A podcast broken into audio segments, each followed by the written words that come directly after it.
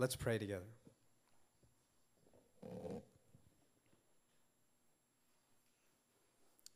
Our Lord, I confess that I am a man of unclean lips. I live among a people of unclean lips. Our words are often not true. And we pray that our words today would be impacted and collide with your words. You are true. Your words are true. And we ask that today you would have the effect of having your word from here forward shape our words. That we would live under your word, be shaped by its truth in a way that impacts forever the words that come from our mouth so that they would reflect Jesus, who is the truth. We ask this to the Father with the help of the Spirit for the glory of the Son and pray in his name. Amen. When I was younger, I was a craftier liar. Uh, when I was in elementary school, everyone had to take band. Okay, so I played the saxophone. Uh, played the saxophone is a bit of a stretch. I had a saxophone because the school gave me one. And so I, I was an awful musician. I was just terrible at it. In fact, I remember that we had the winter concert, and when the winter concert came, the big finale was Eye of the Tiger. And my band teacher asked that I air play rather than real play because I was just really awful at it. I hated band, I hated music, I just didn't have a musical bone in my body. It's just not in my makeup. So, for example, when Sibby is up here and he's dogging the church about how we don't clap in rhythm, you don't see it, but he's really looking at me the whole time and saying, Can we please clap in rhythm? I can't do it. I just can't sing and clap at the same time. Nothing about me was musical. And so I had this brilliant plan to quit band. What I was going to do, and I'd already been in elementary school, weekly forging my mom's signature, saying that I had practiced when I had never practiced. And so I came up with this brilliant plan to quit band. So, what I was going to do is, I wrote a letter saying that please excuse my son from band. He no longer needs to participate. Forged my mom's signature, brought it to the school. And then I was halfway home because now I convinced the school mom doesn't want me in the, in the band. Now I just needed to convince mom that school doesn't want me in the band. So I went home and I told my mom that I was so bad at the saxophone that they kicked me out of band. And my brilliant plan was perfect. I was almost there, except my mom heard it, and I kid you not, word for word, her response was, They can't kick you out. I pay school taxes. And so she had this huge outrage going, We pay taxes. They are not kicking you out. No matter how bad you are, you're going to be in the band. And so when she picked up the phone to call school, I broke down. I'm a liar. I'm so sorry. And so I had to confess my awful lie. Now, there's nothing like getting caught in a lie, like getting busted for deceit. But here's the thing as you grow older, you don't stop, you just get a bit more sophisticated.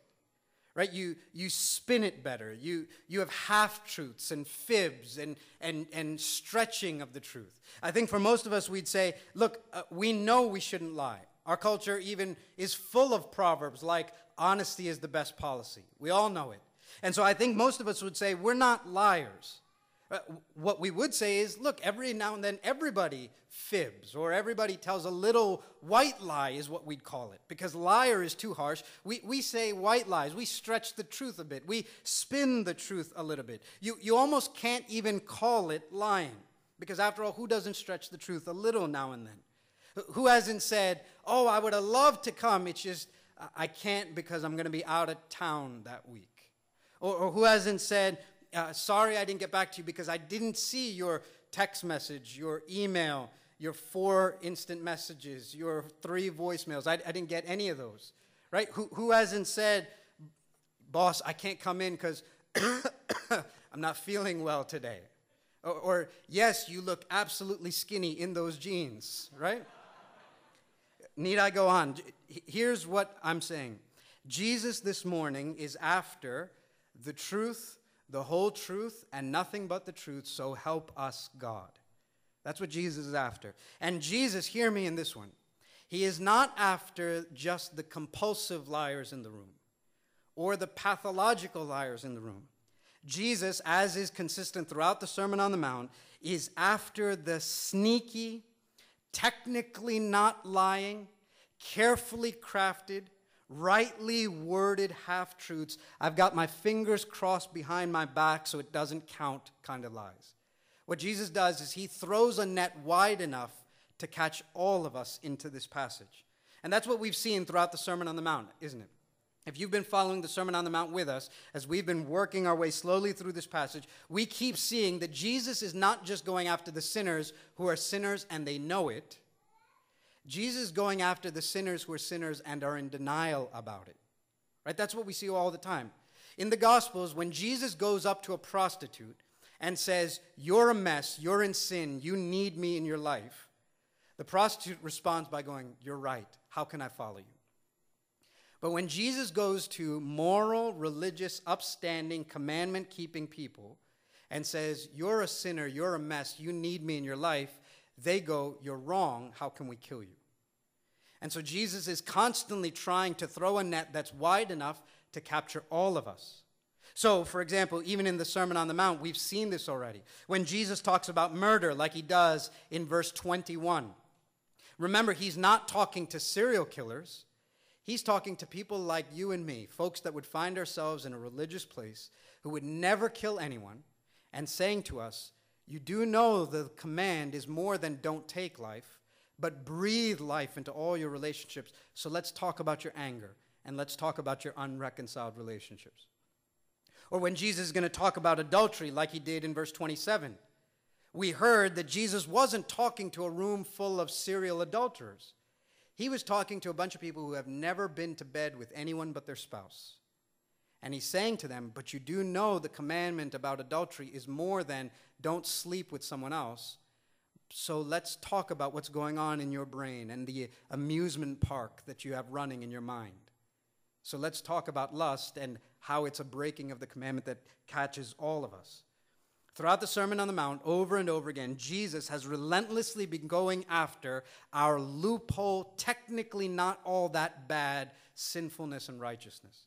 Jesus is going after that. I'm not that bad. I didn't break the actual command, loophole, bare minimum, technicality, righteousness of the religious leaders, of the Pharisees. This is why this section, if you remember, began with Jesus saying, Unless your righteousness exceeds that of the scribes and the Pharisees, you will never enter the kingdom of heaven.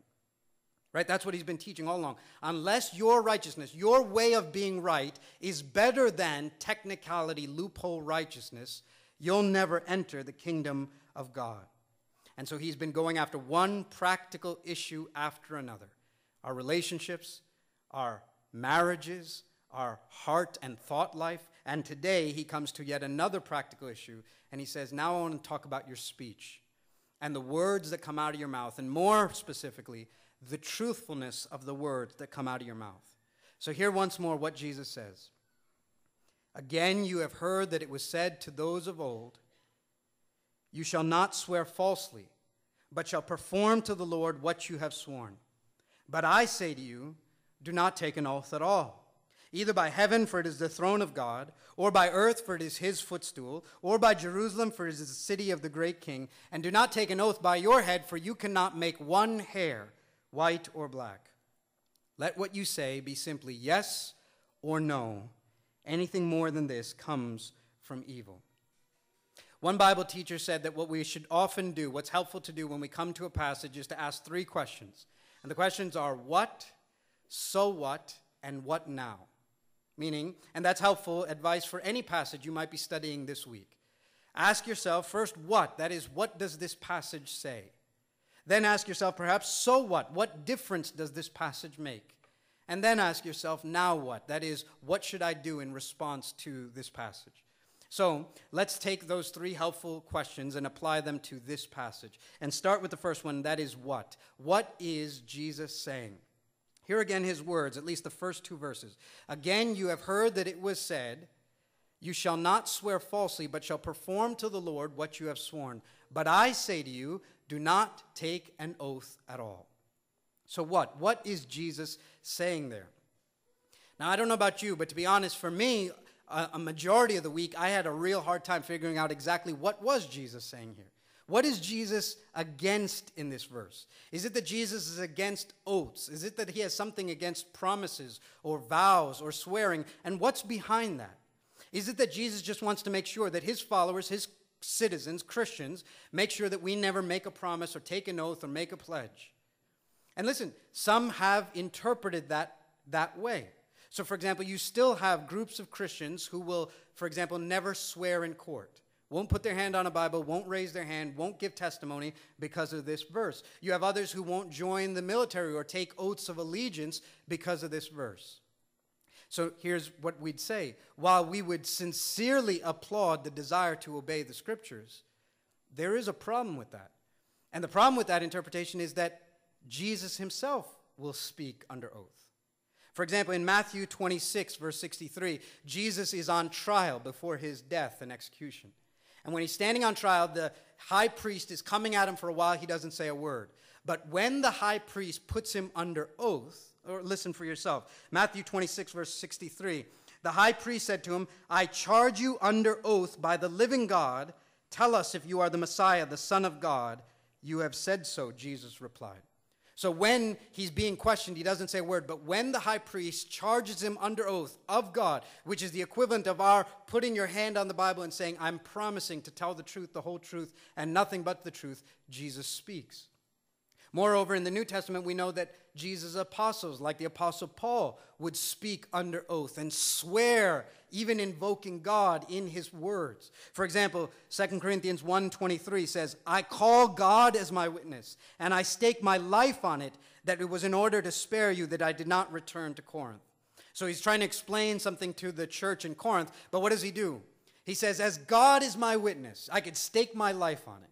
That's the equivalent of us saying, let lightning strike me dead. Let God strike me dead if I'm not telling the truth right now.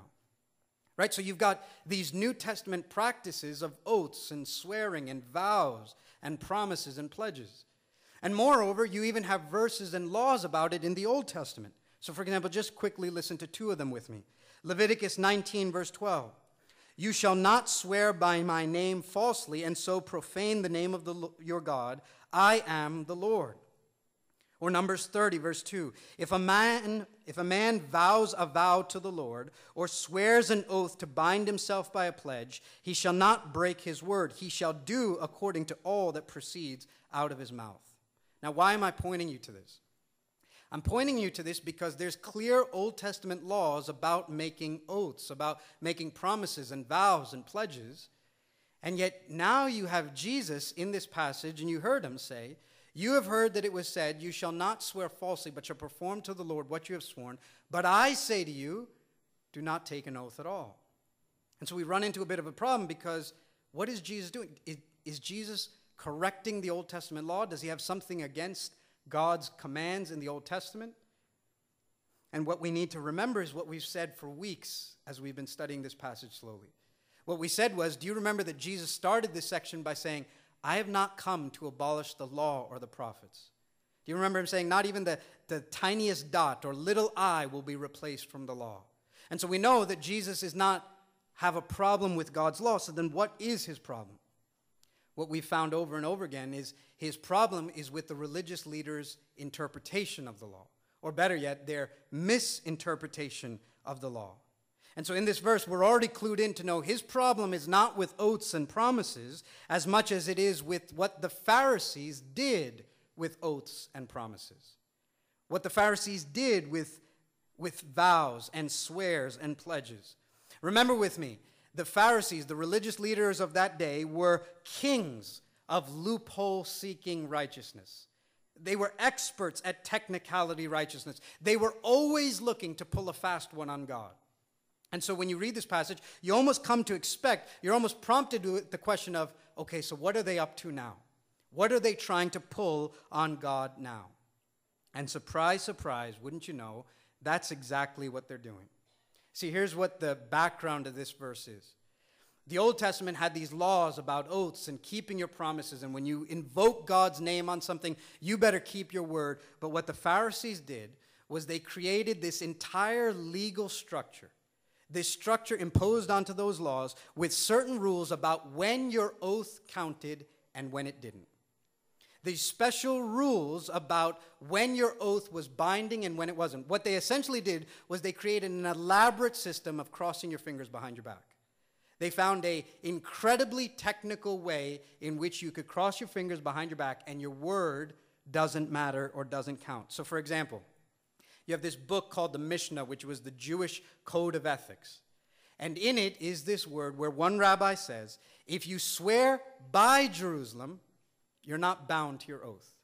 But if you swear towards Jerusalem, you're bound. You see that? That's all it takes. All it takes for your oath to either matter or not matter is whether you use the words by or toward. So if I swore by Jerusalem, I could go, uh uh-uh, uh, didn't count because I didn't swear towards Jerusalem. This elaborate system of loopholes. In fact, Jesus goes at this eh, fully in Matthew 23 when he's really going after the Pharisees. Listen to what he says. He says to them, Woe to you, blind guides, who say, If anyone swears by the temple, it is nothing. But if anyone swears by the gold of the temple, he is bound by his oath. You blind fools! For which is greater, the gold or the temple that has made the gold sacred? And you say, if anyone swears by the altar, it is nothing. But if anyone swears by the altar that is on the by the gift that is on the altar, he is bound by his oath. You blind men, for which is greater, the gift or the altar that makes the gift sacred? So whoever swears by the altar swears by it and by everything on it. And whoever swears by the temple swears by it and by him who dwells in it. And whoever swears by heaven swears by the throne of God and by him who sits upon it. You hear what Jesus is saying? He's saying, You Pharisees, and he goes so far as to say, You blind fools and guides. You and your loophole seeking technicality righteousness. I mean, think of the evil genius to come up with a system where you could go, No, no, no, no, no. I swore by the altar, not the gift on the altar. No, no, no, no, no. You can't hold me to my word. I swore by the temple, not the gold in the temple. And Jesus says, What kind of logic is that? What kind of loophole is that? How is it that you're inventing these ways as if you could escape from God when you make a pledge or a vow? And listen, that's what they did. Because what an oath was, listen, what an oath was, was essentially you calling God to hold you account to this word. Right? This is why we say, the whole truth, nothing but the truth, so help me God. That is, let God deal with me. Let God help me if I'm lying right now. And so every oath had this sense of where you were invoking the name of God. So here's what the Pharisees did they found ways to leave God out. So they swore by heaven, and they swore by earth, and they swore by Jerusalem. They'd even swear by their own head, and they'd go, No, no, no, no, I didn't swear by God. Right? It, it's one thing if you go, I swear to God, and you say something. And they just made sure that they never said that. They left God out completely. But listen to what Jesus says. Jesus says, Are you, are you seriously looking for that kind of evasive technicality and loophole? Listen to what he says in verse 34. But I say to you, do not take an oath at all, either by heaven, for it is the throne of God, or by the earth, for it is his footstool, or by Jerusalem, for it is the city of the great king. And do not take an oath by your head, for you cannot make one hair white or black. So here's what Jesus is saying You're thinking that you can make these promises without God being there but when you promise by heaven, that's God's throne. When you promise by the earth, what do you mean God's not there? That's God's footstool. When you promise by Jerusalem, what do you mean? For that's God's city. In fact, you can't even swear by your own head, for you can't make one hair change its color without God getting involved. Think of that. You who are graying, no matter how hard you tried, you can't make one of them turn black without God being involved. So here's what God is saying. Here's what Jesus is saying. There is no corner, no crevice, no crack, no tiny space in all the universe where you can escape God's presence. He's everywhere. And so your pledge and your word is tantamount to you saying, I swear to God every time something comes out of your mouth, because God is everywhere. Where are you going to go to escape God? This is why Psalmist 139 will say, If I go up to the heavens, you're there. If I make my bed in the depths, you're there. If I go to the far side of the sea, you're there. Where are you going to escape God's presence that you could let words fly out of your mouth as if they're not accountable to God? As if every word that comes out of your mouth isn't equal to, I swear to God, what's about to come is true. Everywhere. Where are you going to escape his presence as if you could make a pledge, a commitment, a statement without God's watching eye or listening ear. I, heard a pastor tell a story about a man who was having an affair. And so he had this ongoing relationship with a mistress of his. And every time his wife went out of town for business, he'd have her come over. Every time, come over, over and over again, was living this lie. And yet, his wife had this terrible habit of having pictures of them everywhere pictures of their wedding, pictures of their family in every room, on every desk. And so every time she was out, and every time he'd have this other woman come in, his regular practice was to have to go throughout the house and turn every picture over. And you get it. I don't even have to explain it, right? You get why he'd have to do that. Right? Because her presence, he couldn't do what he was doing with her presence. Yet, even the token of her presence, even the, the slightest resemblance of her presence, reminded him of what he was doing was wrong. And Jesus saying, here's what the Pharisees are doing. They're trying to go throughout the world, turning over God's picture, trying to escape his gaze, trying to escape his watchful ear, pretending that there might be a corner or a crevice or a crack in the universe where they could say something and it not be held accountable by God. Don't swear by heaven, that's God's throne or by earth, it's his footstool, or by Jerusalem, it's its city. Don't even swear by your own head. You can't make one hair turn white or black without God being involved. He is everywhere here. And so, enough with your technicality, loophole, righteousness. I mean, you, you think of that with me for a second, Seven Road. Isn't that sheer evil genius on their part? That they could take oaths, which was supposed to bind you to the truth, and make it a path for lying. I mean, what kind of genius does it take that you would take oaths which were to make you swear to tell the truth and even find in there a way to make it a vehicle for your deceit? That's what disgusts you about these Pharisees.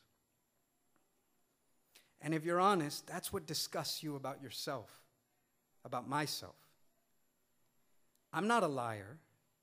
I'm just not always completely true. I just spin the truth sometimes so that it's easier to say and more palatable to hear. I stretch things a bit. They're white lies at best or at worst. And, and we've all got this technicality righteousness in us. We've all got these loopholes. When I'm a, a high school kid, I remember I'd drive somewhere that I'm not supposed to drive or go somewhere I'm not supposed to go. But I'd make sure I stopped by the library on the way so that when mom and dad asked, Where did I go? I went to the library. You know what? That's true. I didn't lie. I went to the library. I just became more sophisticated at it, and you have too. You have too. At work, at home, in your relationships, it, it costs you something to tell the truth, and so you spin it just right because you and I are experts at technicality righteousness. And Jesus saying, I would sooner get rid of oaths all completely than you have these play, play these games with these words. I'd rather it be that you never swore again than you play these kinds of games to somehow keep your righteousness and your deceit at the same time. So, so what? Right? If that's the what, this is what Jesus is saying, so what? What difference does this make? Well, listen, Jesus in this passage does more than just tell us what not to do. He tells us what we ought to do. He tells us the difference it's going to make. He tells us what we should do now. He doesn't just say, so don't take oaths by heaven or hell or all these elaborate things that you do. He says instead, here's what you're to do. Verse 37 Let what you say be simply yes or no. Anything more than this comes from evil. Here's what you should do let what you say be simply yes or no. Anything more than this comes from evil. So here's what he's saying He's saying, Do you belong to me? Samaro, do you belong to me? Then be the kind of people that when you say yes, it really truly means yes. And when you say no, it really truly means no. And he says, anything more than this comes from evil. So here's what he's saying He's saying the need for promises and oaths come from evil, or in other translations, from the evil one. So think about that for a second. What do we mean by that? How is it that the need for promises and oaths come from evil? Well, think about that for a second. Why do we need oaths and promises? Why do I need to say, I swear on my mother's grave? Or, I swear to God? I, I, you have to believe me, I swear on such and such, because I need you to trust me this moment as opposed to what? All the other moments where I may or may not be telling the truth. I need to promise and make vows and make elaborate, extraordinary sentences because all the other tr- times you can't count on whether I'm telling the truth or not. When we say, let me be honest for a second, as opposed to what? All the other seconds? When what? No, I'm really going to tell you the truth right now in this moment. All of those structures are in place because one commentator says oath taking and swearing is really a pathetic confession of our own dishonesty. Oaths are made because men are so often liars. That's why we have to do it. Anything more than a yes or no comes from evil because we know this is who we are. My six year old Hannah, I'll tell her on a Saturday, I'm going to take you to Chuck E. Cheese. You know what Hannah says to me? Dad, do you promise? Now, for a long time, that had no effect on me, just flew over my head. This week, as I'm studying this, I realized, you know what that is? That's an indictment from a six year old already going, I need something more than just, you're going to do it. That already at six, I have communicated to her that my word is not just a yes or a no, and that sometimes my yeses don't mean yes, and my nos don't mean no, so that a six year old needs to hold me by a promise. How are we doing at work? How are we doing at home, parents? So that my children have already learned that oaths and swearing and vows are necessary in a world where people even dads who love them don't keep their word. And Jesus is saying, Look, I want you to be different. I want you to be marked by such honesty and integrity that you would never need to swear again at all, because if you said something, someone would know it would be the same as if you started that sentence with, I swear to God. You'd never need to swear or make a promise again because everything that comes out of your mouth is equal in honesty to if you started the sentence with, I swear to God. You see, this is what Jesus is envisioning.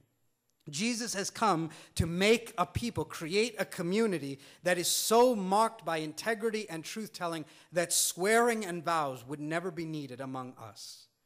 Right? That's what Jesus said. I've come to build the kingdom of God here. We said that, that the Sermon on the Mount starts with Jesus saying, The kingdom of God is at hand.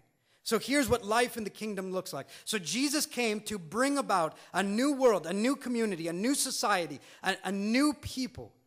Right? It's not just that he came to save one guy there or one guy there or help one guy there. He came to create a new world.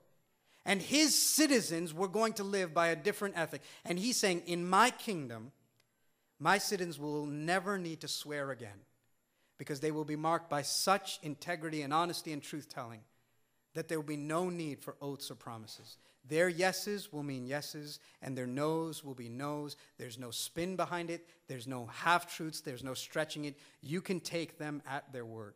That's the kind of world Jesus came to create. Listen to me. If you're here, you're not even a Christian. Could I talk to you for a second? Isn't that the world you would want anyway? Even if you're not a Christian, isn't the world Jesus said he came to build the world that you would want? Isn't that the city you would want to live in? A city where there's never again a corrupt politician. No one ever needs to ask, Do you know any honest mechanics? Because the response would be, Is there any other kind? Right? Isn't that, isn't that amazing? I went to get an oil change this week. A $16 oil change. I got a bill for $261 of recommended uh, replacements. And this verse is brewing in my head. And so all I'm thinking is, oh, I wish I knew if your yes meant yes and if your no meant no. Isn't it funny? We don't even ask when we ask for a mechanic for the competency of the person as much as the character. Do you know any honest mechanics? We don't even know if they're good, we just want to know if they're honest. Jesus is creating a world where his citizens will mar- be marked with such integrity that we would say, Is there any other kind as honest mechanics. That's the world Jesus has come here to build. That's the community Jesus wants to build at Seven Mile Road.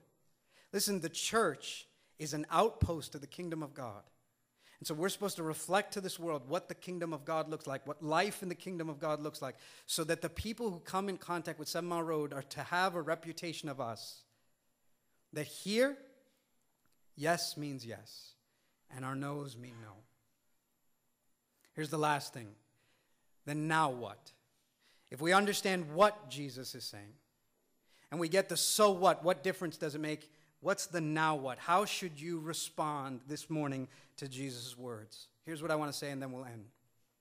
The Sermon on the Mount is Jesus' speech, and it's not a speech about how to get into the kingdom. It's a speech about what life looks like as a citizen of the kingdom. Hear me, you don't get into the kingdom by pledging today to be an honest person. In fact, you get into the kingdom by admitting you're a dishonest person and allowing Jesus to come and forgive and show grace and mercy on you. But as a citizen of the kingdom, this speech is what's your life look like? And so the Bible is going to say, look, there's, there's two kingdoms, and each kingdom is ruled by a different ruler. There's a kingdom of darkness, and there's a kingdom of light. And the ruler of the kingdom of darkness is the evil one, the enemy of God, the devil. And the Bible says he is the father of lies. You hear Jesus say, anything more than this comes from the evil one. When he lies, he is speaking his native tongue. He's speaking his first language. It's in his very nature to lie.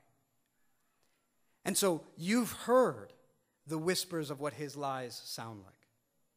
If you ever heard in your heart, you're unlovable, you're unclean, you're condemned, you're unforgivable. If you've ever heard in your heart the whisper of, you can't trust God, you can't rely on God, you can't find joy in God, you've heard the slithery whisper of the liar. And Jesus saying, when you and I have yeses that mean no and no's that mean yeses, we are living as if we're citizens of a different kingdom. He's the father of lies. It's what he does, it's in his very nature. When he lies, he's speaking his native tongue. But Jesus, throughout the Sermon on the Mount, is saying there's a different kingdom, a kingdom of light. And it's ruled by Jesus. And Jesus, listen to me, is not even just one who tells the truth, Jesus is the truth. Do you hear that? He is truth personified. He said in John 14, I am the way and the truth and the life so that when Jesus speaks the truth, he's speaking in his native tongue. He's speaking his natural language. He can't do anything else but tell the truth. He's stuck with an honest nature. It's in the nature of God to always be perfectly true. And, and hear me, Samaron, isn't that the greatest news you've ever heard? That you have a God who doesn't have loopholes. So that when he tells you, I love you, you don't have to wonder. Or that I forgive you. Or that I've died to forgive your sins. Or that I'm coming back for you. Or that there's a new world. Or that I'm going to wipe every tear from your eye. You don't have to have any doubt because He is true. It's in His nature to be true. When He tells the truth, and He does, He tells the truth about you, about your sin, he doesn't spin it or hide it or make it sound better. He tells the truth. And when he tells the truth about his grace and forgiveness, you can trust all of it because it's in his nature to be that way. So we are to be glad for a God like that. And the question is which kingdom do we belong to? So, what now? If you're in the kingdom of darkness, you're in a dark kingdom ruled by a liar, and today would be the day, come to the kingdom of light. And you do that by being truthful about your sins and confessing them to God who is truth. And this Jesus, who is the truth, died for our deceit. And you can be brought into this kingdom of light. And if you're in the kingdom of light, here's what you do you confess, like Isaiah did in Isaiah 6 I am a man of unclean lips. I live among a people of unclean lips. There is deceit, Romans 3, under my tongue, lies in my mouth. And you confess them to the one who is true, who sees you as you are. And you plead for the help of the Holy Spirit to come and change your heart so that you might be marked by truthfulness and integrity. No more half truths, no more spinning, no more stretching. So here's what I would recommend to you as a practical application. Today is the Lord's day, a day set apart for the Lord. Today, I'd, I'd commend you to meditate on one of these things. For some of you, I'd commend you to meditate on the enemy and his lies. Think about what a disastrous thing it is that the enemy constantly lies. What does it mean that he's the father of lies? And think upon that until your own pit and your own stomach is disgusted by deceit. Until you feel also, I want nothing to do with that kingdom anymore. For some of you, I'd, I'd encourage you to meditate on God and his truthfulness. Think about all the promises you have from God and what it means that you can actually rely on every single one. I mean, what a dreadful thought if God lied about anything. Then we wouldn't trust His word, we wouldn't trust salvation, we couldn't trust anything. But the thought that God is truth, in Him there is no shadows, He is true all the way tr- through until that becomes beautiful in your eyes and you love the truth. Or for some of you, I'd encourage you meditate today on God's presence. Think about the fact that there is no place you can run to in the universe where you're going to turn over the picture of God but that He is ever present, ever listening, ever watching in every space in the universe, so that everywhere under the sun you're in His presence. And what would that mean for the words that come out of your mouth? And for some of you, I would have you meditate on the gospel. That is, when you're tempted to lie, you begin to ask, why do I want to lie right now? For some of you, I need to lie because I need you to think a certain way about me. If I tell the truth, you won't really like me. I need you to like me. And maybe the gospel comes and says, You're loved by God. You don't have to fib anymore. Or if you lie because you need to stay in control, maybe you need to meditate on the truth of the gospel and God who is in control. There might be places where you begin to meditate on the gospel and allow it to make you a person of truth. Whatever it might be, today is the Lord's day and hear Jesus' words to you that he wants to call you out of darkness and into light. And he is the truth, and he wants to say to you, Here's what I want for you to be by the help of the Spirit, by the blood I've already shed on your account. I want you to be a people who, when you say yes, let your yes be yes, and your no be no. Anything more than this comes from evil. Let's pray.